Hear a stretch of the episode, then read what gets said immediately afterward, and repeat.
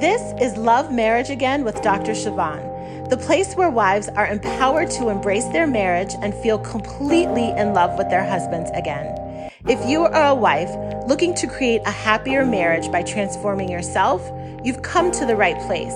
Here you will be inspired to fully accept your husband, be in control of your own happiness, and create a marriage that truly lights you up inside.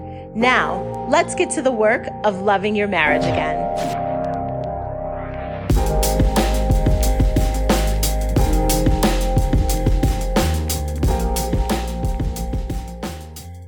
Well, hello there. It is Dr. Chavonne. Thank you so much for coming back to another podcast episode. I am delighted to meet you here again. So, at the time of this recording, I am one day before my 44th birthday. I love the month of March. And I'm excited. I'm excited for 44. I'm excited for who I'm becoming and the things I want to accomplish. I'm excited for how I've chosen to celebrate my birthday and all of those good things. I think birthdays for many of us raise our awareness and desire for self care, right? Usually we'll take it easy or we'll take a day off or we'll do something loving and nice or ask other people to do something loving and nice for us. And so I felt like today would be a good time to have a conversation about self care, which of course we hear about all of the time. And I wanted to talk more specifically about a type of self care that I think just doesn't get enough attention, and that is emotional self care. And I think this is such an important topic for so many reasons that I'm going to share with you in a minute. But one of the main things I think it's important for me to offer is traditional self care typically leaves you feeling good for a while, right? Like you go get that massage, you take that nap, you go get your nails done, or you have the day to yourself, or you go to the spa or vacation even. And those things are amazing. I love them all. I participate in all of them. But what happens is they're just temporary. And when you return back to your life, you haven't really been equipped with new way of thinking or a new perspective that helps you navigate your real life, right? Those things in some ways are escapes, right? It's taking a break from anything that might be stressing you out and giving your time and attention to something that's more pleasurable. But it doesn't actually prepare you or help you to be back in your life. And traditional self care really focuses on external things to be doing, right? Resting, doing things you enjoy, eating well, exercising. And again, I'm not knocking those things. I think we should be doing all of those things all the time. But I also want us to just be honest about what those things are doing for us. And I think a lot of times there's this misconception that when you take a break or you're doing things that you enjoy, that you are taking care of your emotions. But when your focus is on what you're doing with your time, what is actually happening is it causes you not to think about your emotions, right? You go get that manicure, you're focused on how nice your nails are going to look and how pretty you're going to feel, but you're not really processing and learning from and understanding what was making you not feel pretty in the first place. So this idea of emotional self care is really focused on how you're feeling on the inside, which is, in my opinion, the most important part of everything we experience in life, right? How we know this is true is because everything could be going perfectly, right? How many people do you know of, celebrities or just others, who on the outside have everything? They could literally go to the spa every single day. They could buy whatever they want. They could go on whatever vacation they want. They can take a month long hiatus from work and still not feel good on the inside. I also recognize that this podcast is probably coming out right on the heels of the interview with the, the royal, the royal prince and princess Harry, right? And Meghan. And I'm just going to tell you, I did not watch that. I didn't watch it. I'm sure it's amazing. And I've heard a lot of buzz about it. But as I was just talking about having it all, and if you aren't well emotionally, it doesn't matter. Right. And I think from what I've heard, that is sort of the premise of what she was sharing with her experience and why they needed to make a complete transition for themselves. So all of those traditional self care things is not going to change how you are feeling on the inside about yourself, about your life, about your husband, about your marriage, about your job, your health, your weight, your money, any outcome that's external to you.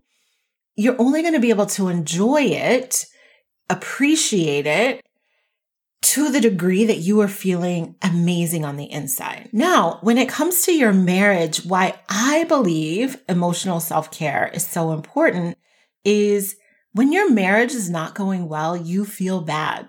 And bad looks a lot of different ways to a lot of people. Sometimes it's sad, hurt, angry, frustrated, aggravated, annoyed, rage. You're feeling revengeful. You're feeling neglected, rejected, many, many different shades and versions of bad, right? We would all sort of categorize those as feelings that we're not running in line to participate in, right? So when you're feeling bad or these quote unquote negative emotions, they grow and they fester inside of you. Like emotions are actually chemical reactions in your body. It's a hormonal reaction that produces a feeling and a sensation in your body. And so when your body becomes used to feeling a certain way, it is going to produce situations, produce thinking patterns that reinforce that feeling, right? You think of like addiction to chemicals or even addiction to coffee where your body becomes used to it. And so it looks for it. It orients you to be thinking about it. So when you're feeling bad and your body becomes used to that, it is very easy for your mind to then be focused only on bad. Because when I'm looking at all the things that are going wrong in my marriage and all the ways my husband is a disappointment, I fuel that emotion that my body is now used to experiencing. And that causes you to spiral into these negative thought patterns that just again layer on and add fuel to the fire of those negative emotions. The second reason I think it's so important to be talking about emotional self care is when you don't take care of your emotions, you look for your husband to do it even more. When you're not feeling valued or appreciated on the inside of yourself, and you don't know how to take care of yourself in that way to generate feeling valued and appreciated, you're looking outside of you for someone to do that for you. It's kind of like you're hungry. You're hungry and there's no food in your refrigerator. So what do you do? You're like, can you give me some food? Can we go here to get the food? Can I do this? Right? You're looking at all the ways outside of you to get that need met. And when your marriage is in a rocky place, needing your husband to take care of your emotions and he's not only creates a bigger deficit, only creates more feeling like everything is going downhill and that you're not going to be happy with him. And then the third way that emotional self care sort of impacts any efforts to improve your marriage is it's exhausting to be not feeling well. And what happens is you don't have the energy, you don't have the wherewithal, and you don't have the motivation to show up as your best. How many times have you felt bad or felt exhausted and tired and all you wanted to do was just crawl into the bed and put the covers over your head and go to sleep at like three o'clock in the afternoon. It's really difficult to show up and take care of your kids and cook dinner and get them to bath and bed and all of those things when you don't have the energy to do that. And so when you're not taking care of your emotions, you can't do the things that are going to actually help your marriage be better. It's very hard for you to be nice to your husband. It's very hard for you not to make that sarcastic comment or to complain about something he's not doing. You just don't have the emotional bandwidth to get yourself to do that work. So, what do we do about this? What does emotional self care look like? I think the simplest definition I can offer you is paying attention to and nurturing your own emotions, right? I think as women, we are natural nurturers, we know what it looks like to nurture something, to care for something. We know what it looks like to pay attention to something that's important to us. And so I want you to elevate the importance of your emotions and begin to pay attention to and care for and nurture your own emotions. I want to offer you three ways to do that. So the first way is to treat yourself the way you want to be treated. So again, when you're not getting along in your marriage, your husband is probably avoiding you. He's not reaching out to spend all his time with you. He's not going out of his way to be nice to you. He's maybe withholding a little bit of his love, right? Not to say that those things are right, but everyone responds to things the way they respond. And so if that is happening, if you are feeling the distance and if you're feeling he's just not into you right now, I want you to start treating yourself the way you want to be treated. This is going to get you out of that deficit. It's going to get you out of that lack place of feeling like there's no affection in your relationship. There's no kind gestures or acts of service or physical touch and all of those things that represent the five love languages. And I want you to not look at it as, well, if he's not going to do it, I'm going to have to do it for myself. But I want you to see it as just a beautiful opportunity for you to learn how to do this. This is not a skill that we are ever taught that we need to do. We are cared for by our parents. And then we live a portion of our life, maybe being single, where we're doing it, but we're not even conscious that we're doing it because many times, most of us, even when we're single, we're looking for that relationship to fill those emotional needs. So when you're not getting that in your marriage, for whatever reason, it is a beautiful opportunity for you to learn how to do that yourself. I think this is something honestly, you can be doing even if things are going well in your marriage. It just is a wonderful cherry on top of the sundae. And for me, even at this point, I have little reminders in my phone that just pop up and tell me like all the things that I love. My husband is not a words of affirmation fella. I'm a thousand percent a words of affirmation woman. And so I have this little app. It's called Yap. And I just plug in like nice little things that I want to hear. And have like five reminders that go off random parts of the day. And it just brings a smile to my face. It's like I'm having a little like love affair with myself and it's so fun. I never get tired of seeing those notifications pop up. So this is something you should be doing all the time. The th- second thing is allowing yourself to feel your emotions instead of shoving them down and escaping them. Now, I'm raising my hand here because my default is to be a stuffer, to deny what I'm feeling, to just smile and keep going in my marriage. If you know me in other areas of life, you know that I'm actually quite vocal. but in my marriage, my goal so much of the time has been to keep the peace. And so I realized how that wasn't working for me because shoving these emotions down and trying to escape them wasn't making them actually go away. And so I want you to think about what are the emotions you don't want to feel in your marriage? What's your relationship to the emotion of sadness or anger or disappointment? Do you do things to avoid feeling sad? Do you do things to avoid feeling angry?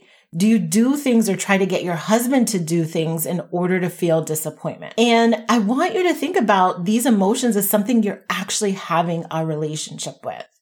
Oh, sadness, you're here? No. That's what we typically do. And so when we don't want the sadness, we buffer. Buffer is just putting something in between you and an emotion that you don't want to feel. And so you might eat, you might watch TV, you might scroll on social media, you might argue with your husband because being angry at him prevents you from feeling sad. So it's easier to just start the argument than actually sitting with your sadness and processing that. So what I want to offer you is that in the vein of emotional self-care, that all of your emotions can be welcomed inside of you. God gave you all of the emotions. He experienced all of the emotions. So there's nothing wrong with all of the emotions. And I want you to begin to see your emotions as teachers that are there to help you understand yourself and to grow. So when you can welcome in the sadness, it's almost like the sadness is knocking at your door. And instead of pushing it away, shoving it down, you invite it in. Like, what is this sadness about? What's happening for me? Where do I feel sad in my body? Think about how you would describe the feeling of sadness or the feeling of anger inside your body. Why are you here? Right? Again, you're having a relationship with your emotion. Why are you here? What is it that you want me to know? Beautiful way to take care of your emotions. And then the third thing that I'll offer is really just releasing resentment and completing the past. When we carry a lot of resentment and when we are focused so much on what has gone wrong in the past, it is heavy. It is like having a hundred pound weight attached to your chest and it impedes so much of what you want. It prevents you from being able to connect with your husband. It prevents you from truly being happy and content in any given moment. Because you've just got this heaviness that you're just carrying around to you. Even if things are moving in the right direction, you're still weighed down and held back by your resentment or by that thing in the past that you can't get over. And I'll just say, like, it's actually just a thought that you can't get over it, right? If you could get over it, would you want to? Is that work that you'd be willing to do to not have this hundred pound weight on your chest anymore? You get to decide that. So I'll end with this. Emotions are just a big part of marriage. You don't have a marriage. You don't even have a life without having emotions. All that's happening right now, all the circumstances in your marriage, it really just boils down to how you are feeling because there are many things that a marriage can survive. There are many things that a marriage can get through when you are emotionally strong, emotionally resilient, emotionally well. This is something that you want to start paying more attention to because attending to your feelings is really going to help you make so much more progress than addressing the sort of surface level things that most people think about when it comes to improving a marriage. It's so much more beyond those strategies for communicating better. It's so much more beyond making time for each other and scheduling date nights and things like that. It goes so much more beyond trying to understand each other. How are you going to understand each other if you don't really understand yourself? So emotional self care is the difference maker. It is the thing that is going to accelerate any tangible actions you might be doing to make your marriage better because it's going to make you better. So if this is work you want help with, if this is something that you know you need to be dealing with your emotions better. You need to be taking better care of your emotions because when you do, you feel better, you show up better and your marriage is better. I am your partner in doing this. I invite you to work with me one on one to not only care for your emotions, but to make your marriage better. Your marriage can absolutely work. It can be a joy and the best part of your life. You can reach a place of really loving your marriage. And part of that is taking care of your emotions first. So to learn about working with me directly, you can go to my website. It is drchavonne.com, D-R-C-H-A-V-O-N-N-E dot com. You can schedule a one hour private complimentary call with me where you can tell me what's been happening what's getting in the way of you having the marriage that you want, of you feeling amazing in your marriage. I will listen. You have my undivided attention. And then I will just play back to you what I'm hearing and the approach I would suggest to help you move forward. And if it feels like that's a great fit, we will discuss the logistics of working together over the course of six months. I would love to talk with you there. Until then, have an amazing week, and I'll be back with you next time. Bye for now. Now, if you loved this episode, you will want to download a free resource I created called 13 Beliefs to Hold On to When Marriage Gets Tough. Download it at bit.ly forward slash 13 marriage beliefs. That's bit dot ly forward slash 13 marriage beliefs. And of course, I will be back with you next week. Until then, commit to loving your marriage again.